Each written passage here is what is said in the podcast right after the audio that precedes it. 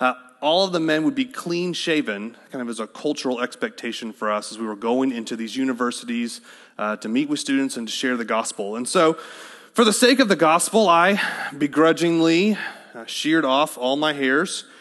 And um, at one point, over just a couple weeks that we were there, I uh, had a conversation with the missionary about it. And I'll never, never forget what he said to me.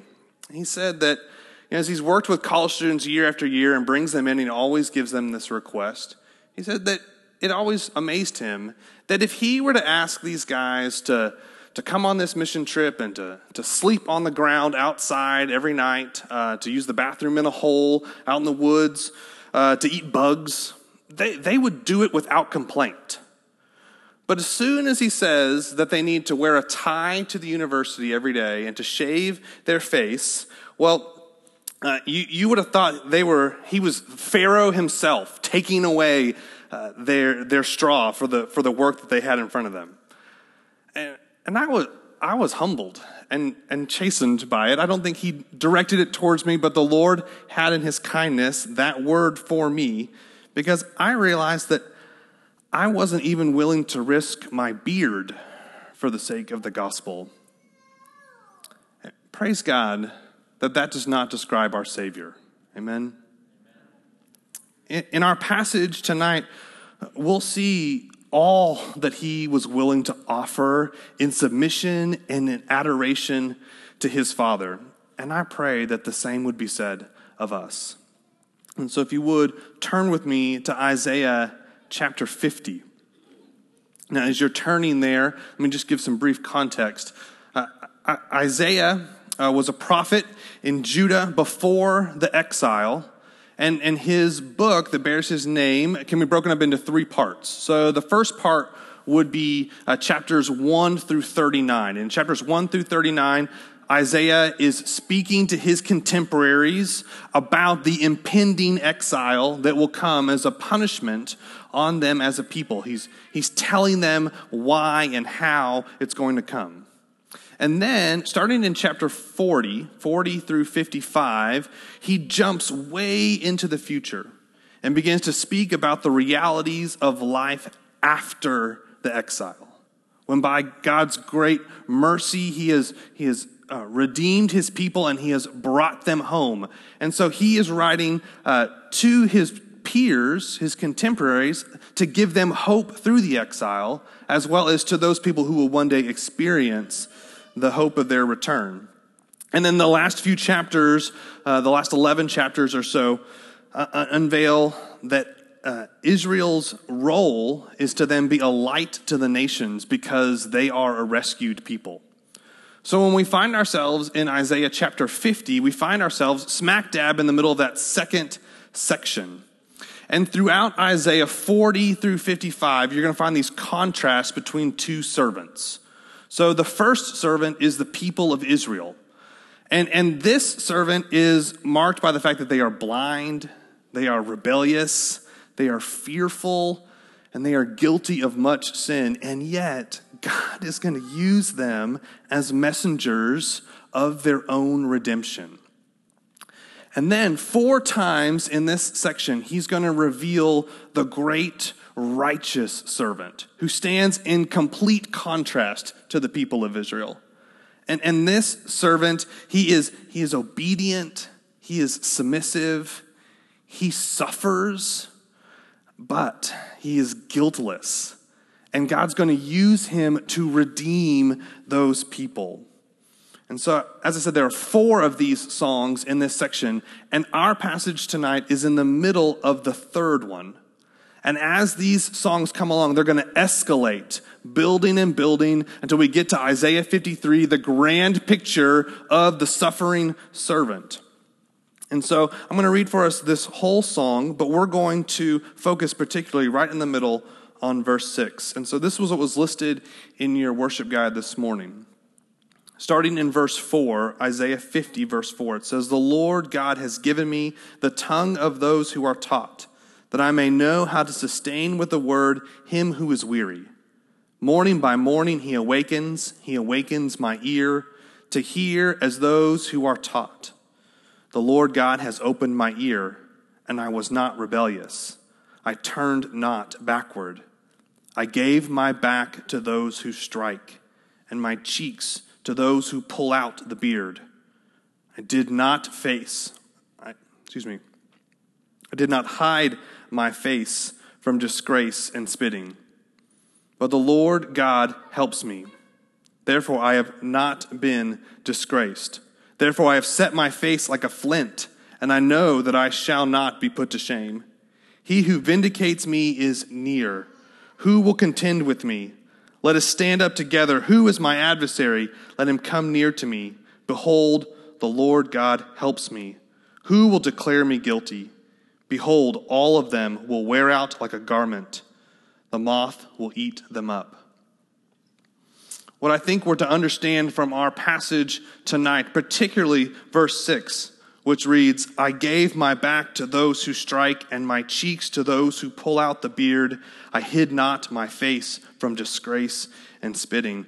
I think what we're to understand is that the example and the expectation of Christ is that we will face opposition to the gospel willingly and unashamedly. That the, the example and the expectation of Christ is that we will face opposition to the gospel willingly and unashamedly. And so here we see the willing example of Christ in our passage. As we have studied throughout Mark, we have seen how willing Christ was to go to the cross. We, not only saw that march toward the cross uh, in, our, in our passage, particularly this morning, but even as we, as we look back over the chapters that have led towards the passion of Christ, we have seen him humbly and purposefully headed towards that cup of God's wrath, to drink it on our behalf. And so we're to, we're to look to that example. He was a willing example. 1 Peter chapter 2 verse 21 says, "For to this you have been called, because Christ also suffered for you, leaving you an example so that you might follow in his steps." But this is not only the example of his willingness, this is also the expectation of Christ that we would be willing as well. In Matthew chapter 5, verses 38 through 42, excuse me, 38 through 40, he says, You have heard that it was said, an eye for an eye and a tooth for a tooth. But I say to you, do not resist the one who is evil. But if anyone slaps you on the right cheek, turn to him the other also. And if anyone would sue you and take your tunic, let him have your cloak as well. This is the expectation here of Christ.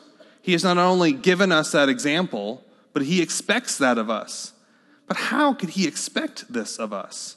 How is it possible that we could follow his example? Well, it's not merely that he is an example, but that he is the very power in us to follow that example.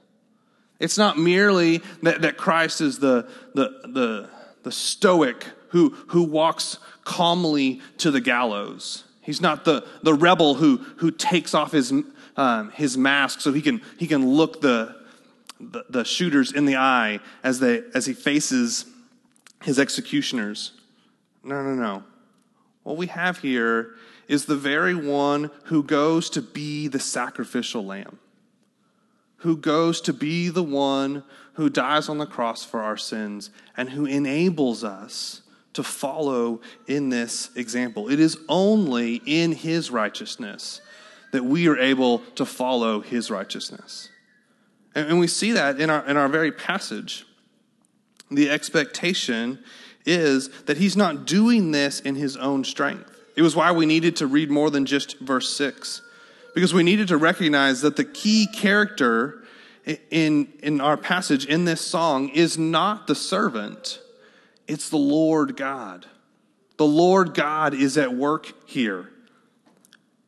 In our, in our verses, we saw that in verse 4, it's the Lord God who has given me the tongue uh, of those who are taught. In verse 5, it's the Lord God who has opened my ear. It is the Lord God in verse 7 who helps me. In verse 9, behold, the Lord, the Lord God helps me. The, NIV translates this term, the sovereign Lord, to help us to see his, his all encompassing power and his ability to enable. The only way the suffering servant is able to bear up as he does, willingly and unashamedly, is because of the power of God. If we are to willingly face the opposition to the gospel that we are promised to face, we have to do it through the power of the sovereign God. We cannot do this in our own strength. This even goes back to our very dependence on Him as our Savior. We need His stripes for us to be healed. We need Him to be pierced so that we won't be pierced. We need Him to take on our sins on His back, His striped back, so that we won't be crushed under those burdens ourselves. Have you trusted in that striped Savior? Or are you continuing to carry those burdens on your own, to shoulder them in a way you cannot bear? Have you trusted Him to, to remove those by His death? To, to wash away your debts and instead to give you life in his life. As he knew that he was going toward his death, as he tells his disciples in Mark 10, he tells them, See, we're going up to Jerusalem, and the Son of Man will be delivered over to the chief priests and the scribes, and they will condemn him to death and deliver him over to the Gentiles, and they will mock him and spit on him and flog him and kill him. And after three days, he will rise. After three days, he will rise. Our Savior willingly faced opposition to the gospel in the power of God because his hope was in God. Have you put your hope in God? If you're here today and you have never trusted in Jesus Christ to be your Savior, we would, we would call you to that now. Put your hope in God because He rose again. He was not just one who was mocked and spit on and flogged and killed, He was one who rose again. He is our hope. We pray that He would be your hope. Turn and trust in Him alone to save you. We all must trust in the sovereign Lord God if we are going to willingly face this opposition to the gospel. But we must also not only do it willingly, as we see in our passage that he gave his back to those who strike, he gave his cheek to those who pull out the beard, but he also did it unashamedly. Unashamedly says in verse 6 there, I hid not my face from disgrace and spitting. He did it unashamedly. Hebrews 12, verse 1 tells us that we are to look to Christ, the founder and perfecter of our faith, who, for the joy that was set before him, endured the cross, despising the shame, and is seated at the right hand of the throne of God. He despised that shame.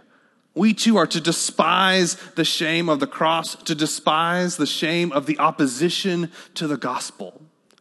Or to hate that we live in a world that opposes the good news of the gospel of Jesus Christ.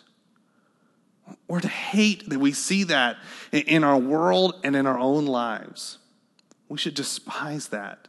But for the joy set before Christ, we are to follow his example willingly to step into that opposition, not cowering from the shame, not running from the shame, not as one who was rebellious, verse 5 says. I was not rebellious. I turned not backward, but instead I offered my back. I gave my back to those who strike. We are to do it willingly and unashamedly. And so 1 Peter 2, starting in 22, says, describing Christ, he committed no sin. Therefore, neither was deceit found in his mouth. When he was reviled, he did not revile in return. When he suffered, he did not threaten, but continued entrusting himself to him who judges justly. He himself bore our sins in his body on the tree, that we might die to sin and live to righteousness. By his wounds you have been healed. For you were straying like sheep, but have now returned to the shepherd and overseer of your souls. Brothers and sisters in Christ, if we are to stand against the opposition of the gospel, we need to do it unashamedly and without shamefulness.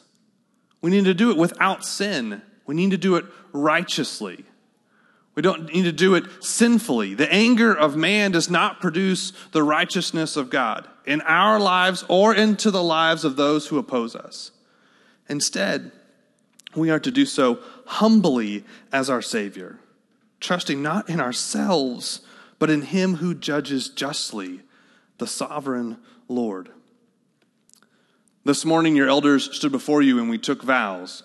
One of the vows that I took this morning said, Do you promise to be zealous and faithful in promoting the truths of the gospel and the purity and peace of the church? Whatever persecution or opposition may arise to you on that account, I do with God's help. I hope that that would be said of all of us. That wouldn't merely be something that the, that the elevated men of this church, the leaders, the varsity, that those are the ones expected to do this. But each of us would take this vow to promise to be zealous and faithful in promoting the truths of the gospel and the purity and peace of the church, whatever persecution or opposition may arise. And I think this reminds us that there will be two places we might see this opposition that we need to respond to willingly and unashamedly. We will find opposition to the gospel outside these walls. Of course, we expect to find opposition to the gospel outside these walls. And so, when we face that, we should do so righteously. Again, Peter is helpful here. In 1 Peter 3 14, it says, But even if you should suffer for righteousness' sake, you will be blessed. Have no fear of them, nor be troubled, but in your hearts honor Christ the Lord as holy, always being prepared to make a defense to anyone who asks you for a reason for the hope that is in you. Yet do it with gentleness and respect, having a good conscience, so that when you are slandered, those who revile your good behavior in Christ may be put to shame. For it is better to suffer for doing good, if that should be God's will, than for doing evil. Think carefully how you respond to the opposition we face in this world. Whether face to face, at work, or at school, or in the home, whether that's how you face it digitally, what's your social media presence, how, how do you express yourself and to others? How do you express your opinions? How do you defend the gospel? Is it marked by gentleness and respect with a good conscience? Is it marked by righteousness? I would pray that that would be so. But we also must know that we will face opposition from within. I hate to say that we will face opposition even within these walls when we stand for the truths of the gospel and the purity and peace of the church. I pray that you would not hide your face from disgrace and spitting. Don't hide your face, even within these walls, when it requires you to stand on the truths of the gospel peacefully, promoting that peace, but opposing those who would oppose the good news of the gospel of Jesus Christ, even within these walls. And again, Peter expects this. And so he tells us in chapter 3, verses 8 and 9 finally, all of you have unity of mind. If we're going to do this, we must have unity of mind, sympathy, brotherly love, a tender heart, and a humble mind. Do not repay evil for evil or reviling for reviling, but on the contrary, bless. For to this you were called that you may obtain a blessing. may that mark how we talk through hard things here together. Whether those are hard doctrines of the faith, whether they are difficult passages for us to understand, whether they're, they're sin in our lives or the lives of our brothers and sisters in Christ. Maybe it's how in the application of those truths or how we work together or are bonded together. May it be marked by these truths that we are unified, sympathetic, showing love and a tender heart towards one another, and with a humble mind. And if we oppose the opposition of the gospel this way, we will be unashamed in how we have stood truthfully for the peace and glory of God. Will you give your back to the work of this ministry, of this church, of the gospel? Will you stick out your chin for the sake of the gospel? Or will you hide your face from the shame of opposition? I hope that doesn't mark us. Let me pray. Lord Jesus, thank you for your word. Thank you for the example of Christ that we see who so humbly faced the opposition of the gospel to the gospel and yet willfully and unashamedly marched to the cross to save us. Lord, we pray that following that example, empowered by the work of the gospel and by grace, that we would do the same. And in our conversations in these walls and with those outside of these walls would be marked by the grace and the fearlessness, the boldness that comes from you. In Jesus' name we pray. Amen.